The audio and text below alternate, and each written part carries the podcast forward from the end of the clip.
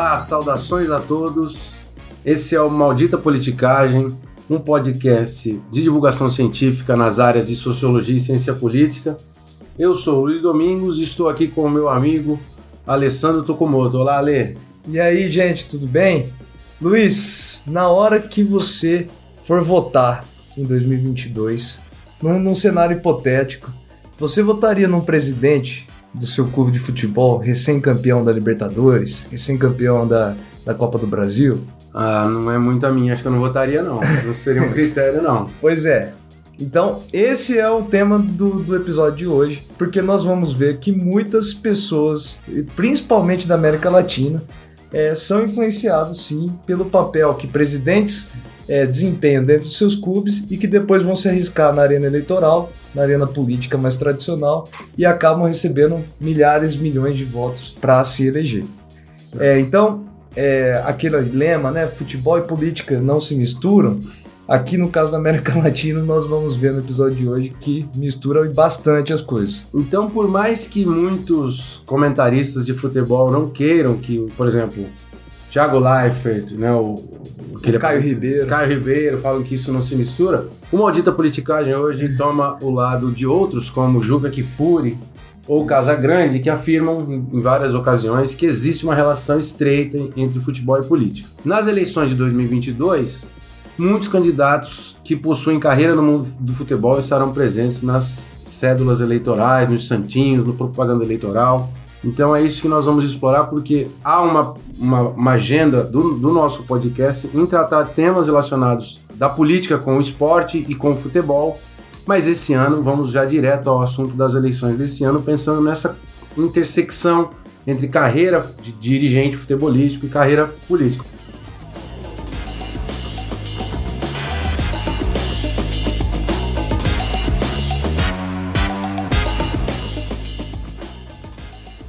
Bom, o, o, tema do futebol e política, ele tem um interesse gigantesco há muito tempo já. Futebol e ciências sociais Futebol, como um todo. Também, exatamente. Então a agenda nas universidades tem crescido e há estudos que relacionam futebol com identidade, identidade grupal, com homofobia, propaganda política, movimentos sociais, corrupção.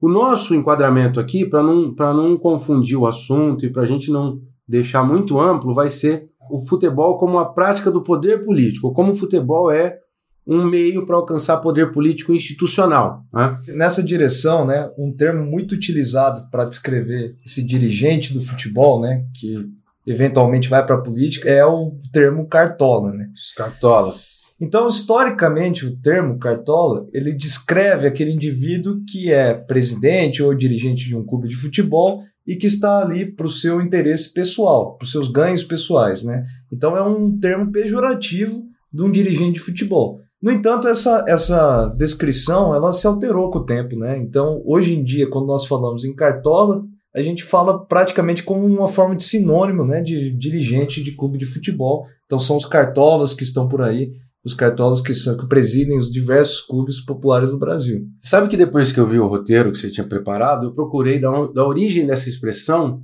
e uma das explicações que eu não tenho como checar se é verdadeira, porque a minha busca foi muito superficial, era por conta do, do mascote do Fluminense.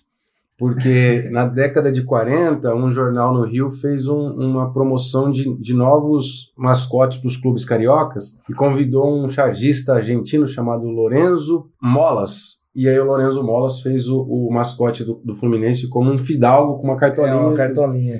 Então a gente vai falar, né, necessariamente dos cartolas, né, ou seja, dirigente de clube de futebol que vai para a arena política é, que utiliza do, das associações de futebol para ganhar capital político e, e, então conseguir se eleger. Porque existem uma série de outros personagens né, que, que também figuram no mundo esportivo e que se tornam políticos depois, especialmente atletas. Né? Jogadores, né? Então, é, e nós vamos focar aqui no Cartola, como você disse, e, e de, de saída tem uma, um, um paralelo aqui que, assim, como a gente tem jargões e, e apelidos para os políticos, como por exemplo coronel na década de 20, na República Velha, ou hoje um cacique de um partido, o Cartola figura mais ou menos nessa caricatura. Então você tem.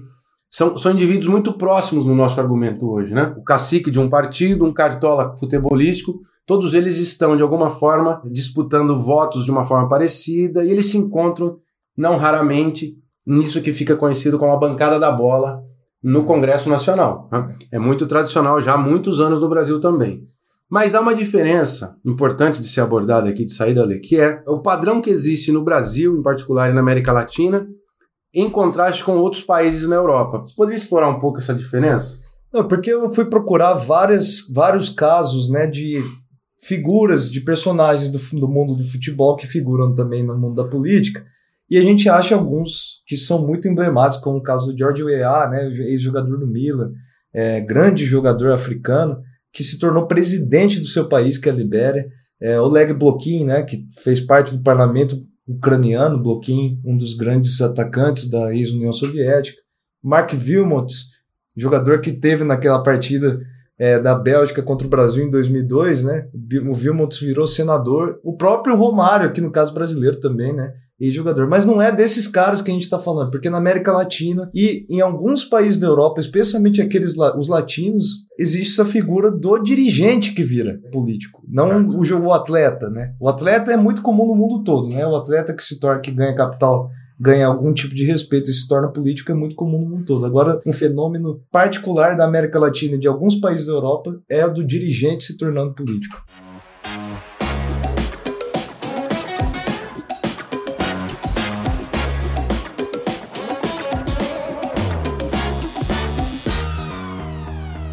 Então, Luiz, os cartolas da bola, eles estarão presentes nas eleições de 2022? Passando um pente não muito fino na internet, deu para encontrar muitos candidatos já, já que se anunciaram para essas eleições desse ano. Por exemplo, Luciano Bivar, né, que é presidente do, do novo União Brasil, o Luciano Bivar foi dirigente de qual? do Ceará? Do, do esporte. Esporte, né, no Recife, tá certo.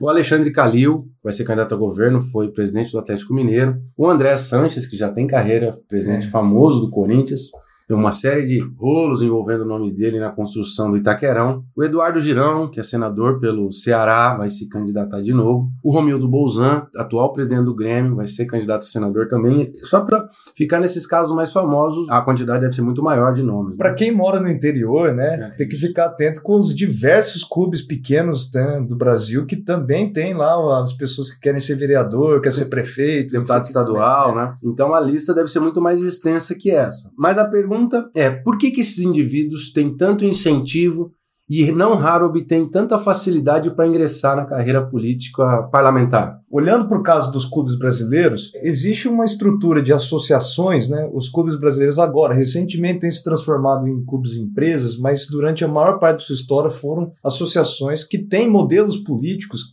que se assemelham demais com, com a política tradicional ali dentro do São Paulo Futebol Clube, dentro do Corinthians, dentro do Palmeiras, dentro de todos esses clubes é, grandes brasileiros, existe ali partidos, existe ali um congresso, existe toda uma negociação política para conseguir tomar algumas decisões, nomeações, trocas clientelistas entre eles que é uma arena praticamente já de treino do pra um, indivíduo. Para né? uma eleição geral, né? Então é uma causa organizacional desse, desse fenômeno. Só, só para eu entender direito. A eleição de um dirigente de um clube, ela é feita não raro com todos os associados do clube ou então com um número grande desses associados que são habilitados a votar. Não é que nem como, por exemplo, a escolha de um dirigente da NBA nos Estados Unidos ou do, é do, do campeonato inglês, que são por critérios empresariais a escolha dos dirigentes, eles são, hoje têm cargo de CEO. No Brasil, historicamente, esses caras são eleitos por sistemas de eleição muito amplo, no qual ocorre troca de, de cargo, troca de favores, participação em vendas de jogadores, tipos de transações clientelistas que são a mesma seiva que alimenta a eleição isso, em geral, mais ou menos isso. Além disso, existe uma, uma popularização desses caras, né? Como eles ganham uma eleição disputada, etc., eles também se tornam muito conhecidos, então já são candidatos fortes de partido, né? Entendi. E, e tem uma causa histórica também, né? Porque durante a ditadura militar, a gente tem falado recentemente alguns episódios da ditadura, e esse é um tema que também tem uma intersecção importante com a ditadura, porque assim como em 1970 houve uma, um sequestro da camisa amarela pelo Médici, que era o presidente militar da, da ocasião, com a ideia de tentar utilizar a seleção brasileira como propaganda do regime militar, o regime militar também teve outra estratégia de criar relação com o eleitor, porque à medida em que a ditadura se desgastava e a Arena ia perdendo, a Arena que era o partido dos militares, ia perdendo voto para o MDB, eles iam expandindo o número de clubes no Campeonato Brasileiro, que foi criado pelo né, o Campeonato Brasileiro com esse nome é de 1971, plena ditadura militar. Começa com 20 clubes, eles vão expandindo o, o, número de clubes. O presidente da CDB, que seria a atual CBF hoje, era Heleno Nunes, era um almirante nomeado pelo Médici. Não, é uma coisa que acontece até o dia de hoje. Então, um monte de militar lá na CBF. Né? Então, e esse almirante Nunes, Heleno Nunes, ele ia colocando clubes a mais no Campeonato Brasileiro, conforme a, a necessidade de conquista de popularidade do regime militar num determinado estado. Então, tinha até uma frase que era: aonde a arena vai mal, mais um clube no nacional, mais um time no nacional. então, a, a, ponto de ter chegado, acho que em 1979, o Campeonato Brasileiro teve 94 clubes. Então a gente sai de 20 clubes em 71 para oito anos depois chegar a 94 clubes. Era quase assim: eu te dou, te dou uma entrada no Campeonato Brasileiro e você consegue, para uma oligarquia estadual, você descola uns votos para a gente na arena, já que a arena estava se desgastando. Então, esse mecanismo, vamos dizer, de cima do sistema político para a dinâmica dos clubes, também foi importante, além da frente do ponto que você disse que é organizacional, esse ponto histórico é importante para aproximar os clubes da política eleitoral. Né? Sim. E aí a pergunta agora que, que você colocou na América Latina no determinado momento da sua fala. Isso não é particularidade do Brasil, né? Então fala sobre isso um pouco pra gente. Então, eu estava procurando né, diversos casos de cartolas que se tornam presidentes ou se tornam políticos nos seus países. Todo mundo vai se lembrar, eu imagino, é, do Silvio Berlusconi no caso da Itália. Fui procurar se o Berlusconi foi antes dirigente de clube e depois primeiro-ministro da Itália, e sim, né? O, antes de qualquer cargo político, o Silvio Berlusconi tinha lá suas ações que permitiam que ele fosse um dirigente do Milan, né, um gigante italiano. O João Laporta também, né, o presidente do Barcelona, também foi presidente de clube antes de se tornar membro do parlamento espanhol. Mas o que chama mais atenção ainda, além desses dois casos europeus, é na, é na Latina América. É na, na Latina América. Porque uma pesquisa muito rápida já rende que no, nesses países, Argentina, Uruguai, Paraguai, Chile, Brasil, existem ex-cartolas que se tornam presidentes da nação, né? Então é o cargo mais alto da política ocupado por pessoas que têm isso no currículo. O caso mais emblemático recente, o Maurício Macri, na Argentina, foi presidente do Boca Juniors, e aí, um ponto importante: todos esses que, se, que eram cartolas e se tornaram presidentes da República na América Latina têm em comum uma trajetória de muito sucesso no futebol. Então, o Macri foi presidente do Boca naquele time histórico do começo dos anos 2000, do Boca Juniors, depois se torna presidente da Argentina. O Tabari Basques, no Uruguai, foi presidente do Clube Progresso, um pequeno clube do Uruguai, que vai ter sua primeira participação na Libertadores durante a sua presidência. Anos depois, ele vai se tornar presidente do Uruguai. Horácio Cartes, no, no Paraguai. Foi presidente do Libertar, na época que o Libertar foi sete vezes campeão nacional e, e chegou a duas semifinais da Libertadores pela primeira uhum. vez na história do clube. Depois vai se tornar presidente do Paraguai. E um, um caso que eu deixo para depois, porque esse vai ser o nosso exemplo, do Sebastião Pinheira no Chile. Para quem estava tá ouvindo nos, nos, nossos episódios anteriores, temos o caso no Brasil também do Fernando Collor de Mello, que foi presidente do CSA de Alagoas, Alagoas. e depois se torna presidente da República. Nesse caso, é difícil de traçar um paralelo da, do sucesso dele no clube com a presença da República, que ele já era de uma família importante, mas nesses é. outros da América Latina é mais ainda destacado. Né? Eu, eu, se eu não estiver enganado, a, a, o caso do Collor integra bem essa relação com a ditadura, que o Collor foi deputado pela Arena, né, durante o final dos anos 70. É, tem que ver se o CSA ganhou uma vaguinha no Campeonato Brasileiro, naqueles 94 times. Mas o Collor ascende politicamente como sendo filho de um, de um grande empresário e ex-político alagoano, depois vira governador de Alagoas e depois candidato à presidência eleito em 89. Então há uma, uma conexão ali, uma, uma conjunção entre futebol e política muito forte, que de resto acontece nesses casos que a gente já citou no Brasil, é, como por exemplo André Sanches e, e tantos outros.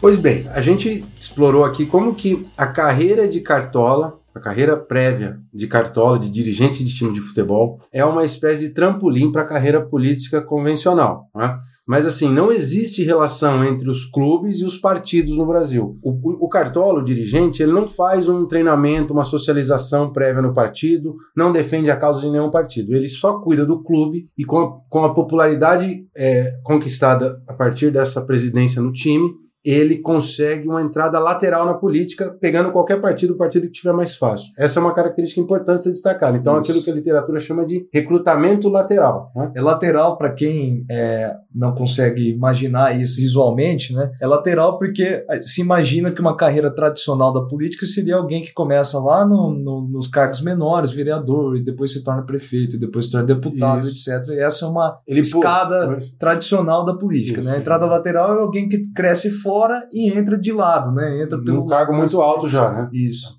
Então, isso é importante no meu argumento de hoje. Então, o futebol opera como uma, uma janela que pula etapas para a política convencional. Mas a pergunta de sempre, Ale, é se essa, essa cartolagem e essa intersecção, a conexão ou essa entrada lateral com a política, se ela é bendita ou se ela é maldita. Como sempre, e hoje o, o cai para você essa batata. Olha, eu olhando para os casos dos políticos que conseguiram é, essa entrada lateral pelo futebol, eu digo que é maldita, tá? Mas aí partindo do resultado.